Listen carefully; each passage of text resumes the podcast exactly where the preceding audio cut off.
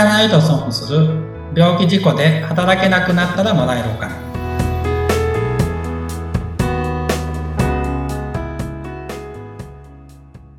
社会保険労務士の梅田です。ご一緒するのは水野由紀です。梅田さん今回もよろしくお願いします。よろしくお願いします。さて前回までは障害年金をもらえるための3つの要件ということをお話を伺ってきましたが今回からはどんなお話いただけますか、はい、えっ、と今回からはうんとまあその3要件のうちの障害の状態っていう、えー、要件のお話を前回させていただいたと思うんですけど、はい。まあ、それ実際8類型あるんですけど、それを類型ごとに分けて、まあ、細かくお話ができていけばいいかなと考えてます。はい。障害の状態で8領域。そうですね。診断書が 8,、ね、8, 8種類あって、はい。その中からということですね。その中から一個一個説明ができればなと思ってます。はい。じゃあ、最初はどのお話からいきましょう？最初は、精神の障害というところで、うん、まあ説明できればなと思います。はい。精神障害というと、かなりの割合が大きいんじゃないですか？そうですね。まあ、あのー、実際、うち、まあ、年間かなりの数、えー、申請してて、まあ、今まで5、600は多分請求してると思うんですけど、はい。まあ、そのうちの半分が精神になります。うん、で非常にご相談多い、えー、障害の類型になりますね。はい。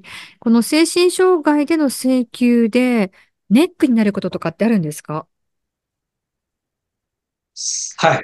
それはもちろんいっぱいあります。あの、特徴的なところは、うん、そうですね。あのまあ、精神の障害が相談が多いっていうのは何でかっていうと、うん、やっぱり請求が難しいからっていうところはあるんですよね。あの、で、もっと言うと、その、精神の障害っていうものが、うん、えっと、他の障害と違って、えー、所見が出ない、要は数値判断がない障害になるので、うんうん、あの、認定が結構ブレやすいんですよね。この認定がブレるというのは、えー、っと、行政側の認定がブレやすいってことですか？先生の方も。まあ、要は同じ A さんという人がいたとして、うんうん、その A さんという障害のある方の請求を、まあ、する場合に、うん、えー、関わる人によって、多分その人は年金が取れたり取れなかったりっていうのがあるっていうふうに言ってます。なるほど。そうすると、どういった方と関わっていくかによって、出たり出なかったりっていうことがあるっていうのは、大きな問題ですよね。うん、そうですね。まあ、それは、うん、もちろんね、あの、同じ人が請求したら、うん、同じように認定で、もちろんされるべきなんですけど、ね、やっぱりこう、精神のその障害特性上、まあ、しょうがないかなって思うところもかなりあるので、うんなんでやっぱ請求する方からすると、うん、その辺をよく理解をしている専門家にやっぱ依頼するっていうのはすごい大事だと思います。どんなところがネックになっていくんですか？この差が出るところというのは。まあ診断書の書き方でまず一個差が出ますね。あの、精神の診断書って、食事ができますかとか、うん、えー、部屋の掃除できますかとか、外出ができますかとか、はい。えー、なんすかね、あの、住民票取り行けますかみたいな、うん、その、社会的な手続きできますかみたいな。うん、まあ、そんなのを7つぐらい。あと、薬の服薬できますかとか。うん、まあ、まあ、そんなのを7つ、えー、まあ、記載する項目があって。で、まあ、それを全体評価する項目ってやつがあるんですけど、うんえっと、まあ、要は食事。適切な食事ができますかっていう質問があるんですね。例えば例として。ええ。で、まあ、お医者さんによっては、うん、食事が食べれるからできるにつけたりするんですけど、うんうんうん、まあ、要は、できる、できないと、まあ、支援があったらできるし、一部支援があったらできるみたいな、まあ、4段階評価なんですけどね。はい。まあ、それって。まあ一人でご飯食べれるからできるみたいなのでつけられる先生いるんですけど、うん。あのーそれだと、その評価をすると、精神の人って全員一人で食べれるはずなんですよ。ああ、だって体動くわけだかうん。手が不自由なわけではないですからね。ら。えーそうです、そうです。だから全員できるようになっちゃうんですけど、うん。精神で言ってる適切な食事ができるかどうかって、うん要はあの、なんですかね、カロリーを考えて食事ができるかとか。ちゃんと人が食べなくてはいけないようなバランスでとか、考えて食べることができるかっていうところであ、すか？そうです、そうです、そうです、うん。そうです、そうです、そうです。まあまあね、一部変色の人は、まあ、はどうとか、まあいろんうな話あり。ますけど、あのー普通は、まあ一般的な人はうん。カロリー考えて食事は食べますし、うん。あの、朝昼晩で食べますし、うんうん。まあ時間もほぼ決まった時間で食べるわけですよ。はい。朝がだいたい何時ぐらい、昼が何う時ぐらい、んうん。夜が何時ぐらい。まあ通常の一般的な朝食の時間、一般的うん。なお昼の時間、一般うん。的な夕方の時間、夕飯の時間ってあるじゃないですか。うん。はい。っていうのでご飯が食べれてる。まあ一般的にカロリーを考えてとか栄養バランス考えてっていううん。のが適切にできるかどうかみたいうんうんうん。な。うん。まあそういう感じの、まあ要は精神、精神疾患なんでそういう感じの評価なんですよね。うん。でもまあ医師の方ってそこまで分かってない方もいらっしゃるんで、ええ。その辺ができるようになっちゃったりするケースも結構あるんですよ。本当でうきなくても。っん。ていうところでブレちゃうかはい。なとは思います。うん。なのでまあ僕たち社労士って、もちろんはい。診診断はできないんですよ。お医者さんが。診断をすべきことが。ただその診断のやり方うん。を医師が知ってるかっていうと、さっき言ったように知らない医師もいらっしゃるんですよね。ええ。当然、そのお医者さんは別に年金制度を学んでるわけではない。うんうん。だから、その、あ、この先生、きっと診断のうん基準を間違ってるんだなっていうことに出来上がった診断書で気づいてあげれるかどうかってすごい大事だと思ってるんです。ああ、そうですね。うんうんうんうん。うん。で、そこで気づいてあげて、行うん。政に出すまでに、あの、医師に修正依頼をするんですよ。僕たちええ。だったら。うん。きっと先生、これ、えっと、そう、診断のやり方間違ってたりするから、うん。ちょっと診断の基準っていうのをもう一回ね、先生の方に聞いて、で、先生がその診断のその、ね、さっき言ったように体が動くとかでつけちゃってたら全然違う話だから、うん。そこで修正どうですかっていうのを聞いたりとかはしてうん。修正してもらったりっていうのを実際やってたりするんですよ。うん。うで、その辺ん。が結局こう、支援者側が理解してないとそのまま出ちゃうんですよね。うん。あの、行政、要は年金機構の方に。で、年金機構としたら、それって、えっと、書類審査なので、はい。まあ出てきた書類が全てなんですよ。うん。中を見直したりはしないってことですね。その人に合わせて。合わせても何もその人を見てないわけですかあ、そっか。書類しかないわけですもんね。ら、そうです。だから食事ができるって書いてあったらできて健常者なんですよ、できるってこと。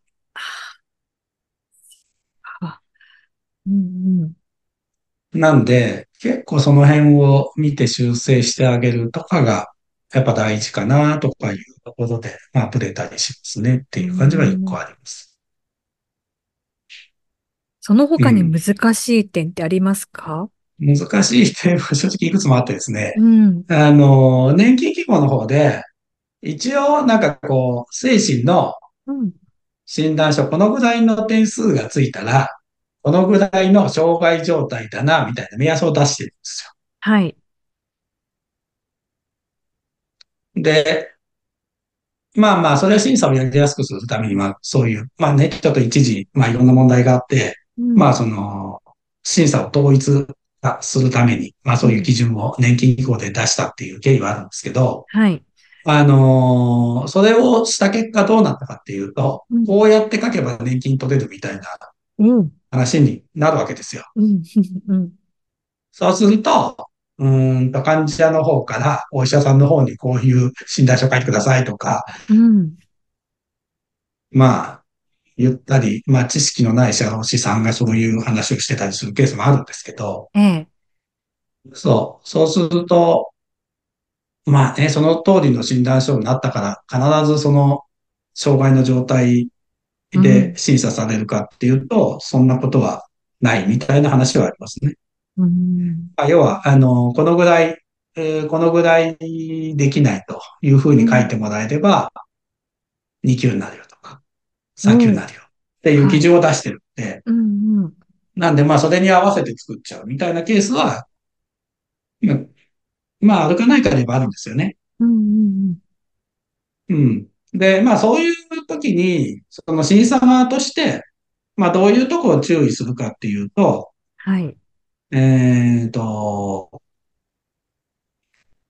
結構事実認定みたいのは結構重要視してると僕は思ってます。うん。事実認定。例えばどんなことがありますか、うん、例えば働けている。ああ、はい。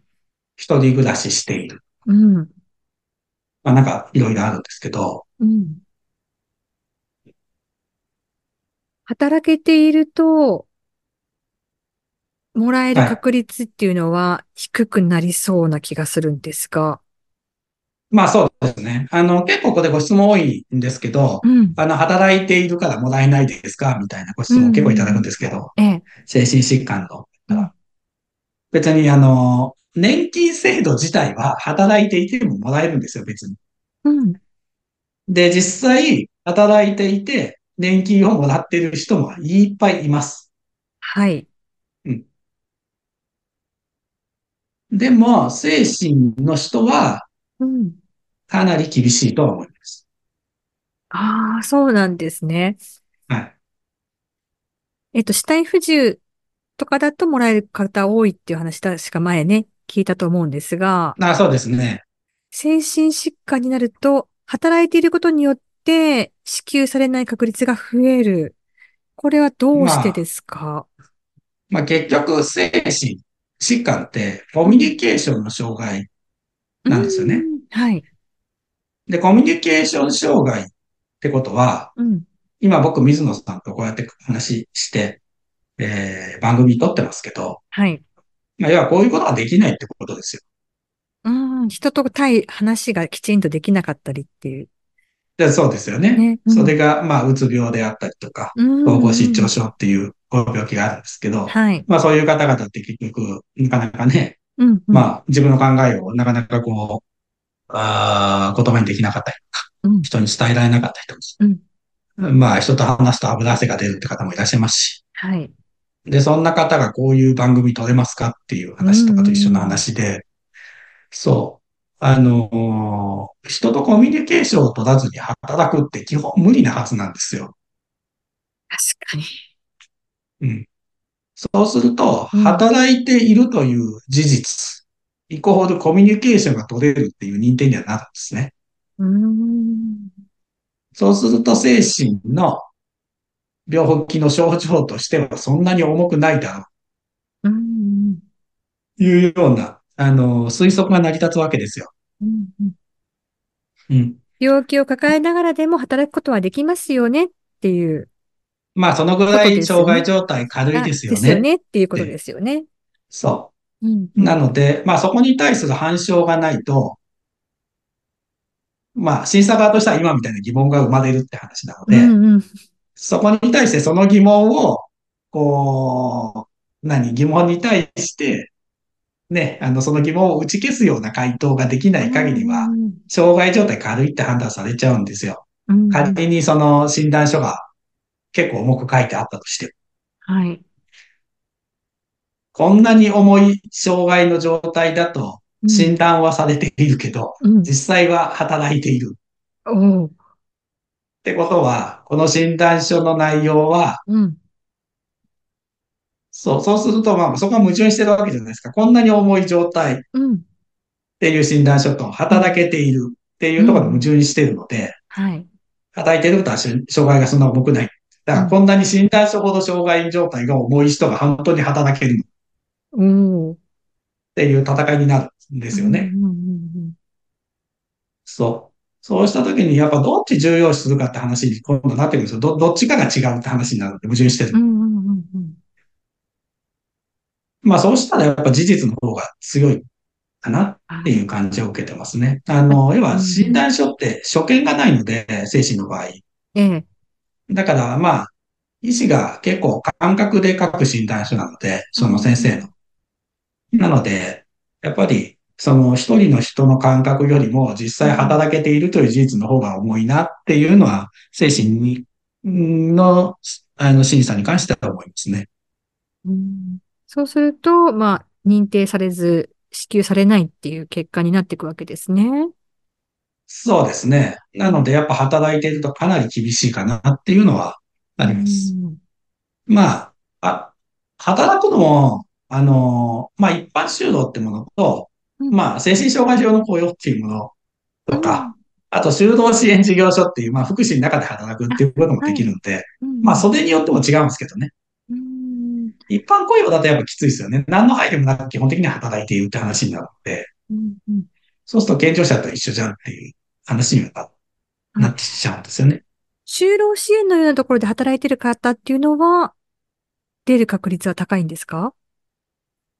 あまあそこの結局、働いている状況次第としか言わないですね。そうなんどのぐらいそこの支援員から支援を受けているか。な。うんうんうん。うん、いや、まともに働けないってことを言わないといけないもんですから、うん、障害状態重いってことは働けないってことだ。うん、なんで、まあ一人では働けない。ただ、その支援がずっと真横についているから働ける方が、まあまあ、それはね、うん、その支援がいなきゃ働けないってことにはなってくるんで、うん、まあそういうのがわかるような資料を出すとか。まあそういう話とかで、まあ通してるケースはありますけど、うん、なかなかね、そこも厳しいところかもしれないなとは思いますね。例えばこう、えー、例えばうつ病とかで、長期休業される方、休養っていうのかな？あはい、あの、休む方いらっしゃる。休職というんでしょうかね。休職。はい。はい、席だけ置いといて、お休みされる方がいらっしゃると思うんですが、こういった方はどうですか、うん、まあ、その方は、まあ、実際働けないわけなので、うん、あの、その時の状態であれば、うん、まあ、出る可能性も十分あるかなとですね。うん。まあ、期間にもよるところはきっとあるんでしょうかね。まあそうですね。まあ一年ぐらい復帰できないぐらいな感じであれば、うん、まあ、まあまあ請求してみてもいいかなとは思います。うん、ただ、まあどのぐらい自分が休むのかっていうのが見通しが立たなくて休んでらっしゃると思うので、まあそこで請求する方っていうのはやっぱり少ないじゃないですかいや、あの、給食中の請求はすごく多いですよ。あ、そうなんですか。はい。でもやっぱりこれも知ってないと、請求できないですよね。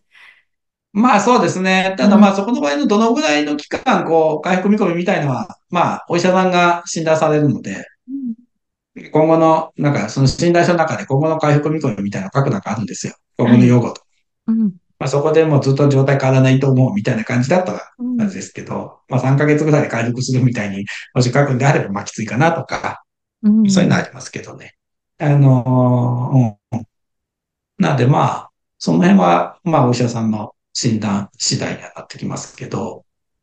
休職中の方はでもちょっとチャレンジしてみる価値はあるというか、やってみるのは一つ手だということですね。まあそうですね。ただまあ、休職中の場合って、あの、傷病手当金っていうものが出るんですよ。厚生年金入ってると。うん。あ、はい。で、傷病手当金をもらうと、障害年金と調整関係にはなってしまうので、傷病手当金がもらい終わるほどに請求考えるっていうイメージですかね。でもやっぱりこれ素人で考えててもなかなか難しいので、やはり知識のある方、専門の方に相談するとスムーズにいきそうですね。まあそうですね。そこら辺の調整関係の話とかもあるので、うん、まあで、まあ、特に精神の方って自分でこういろいろ考えるのもストレスになってしまうところもあるなので、はい、もうそもそも精神の人が一人で請求できる手続きではないんですよね、障害年金自体が。うんうんうんうん、あの、なんで、まあ、逆に言うと、その一人で請求手続きができる精神疾患だって言ってる人は多分出ないと思って。もうその時点で できるでしょっていう。だって、しっかりされてるじゃないですか。本当ですね。こんなに難しいことをきちんとこなしていらっしゃる。健常者でもなかなか大変なことなのに、あの、一人でできちゃう人ってなかなか難しいと思うんで、まあ、その相談多い理由かなと思うんですけど、あの、ご自身でできないので、うん、で、まあ、ご家族がやるにしてもちょっと大変なんでっていうところで、まあ、ご相談いただいたりっていう感じにはなると思うので、うん、うん、やっぱ精神の方はね、特にその、ね、やっぱり、ストレス抱える部分ってかなり病状悪化の部分も消してくるので、うん、はい。まあ、やっぱり依頼をされた方が、まあ、気も楽になるっていう部分はかなりよく言っていただくところかなと思うので、まあ、はい、無理されないって、まあ、ご相談いただいた方がいいかなっていう感覚は持っています。はい。まあ、今日のポイントとしては、まあ、働くことができるかできないのか、そのあたりが一つ大きなポイントになってくるというお話でしたけれども、その他にも、この精神障害については、ポイントがたくさんあるということで、また次回そのことについてはお話を伺っていきたいと思います。はい、そして、えー、梅田さんの会社、テンポイントさんにもたくさんのそうした情報も載ってますよね。相談の仕方であったりとか。あそうですね。載ってます。はい。そしてこの番組も YouTube 配信されているということですので、ぜひこちらも合わせてご覧になってみてください。ということで、梅田さん、今回もどうもありがとうございました。ありがとうございました。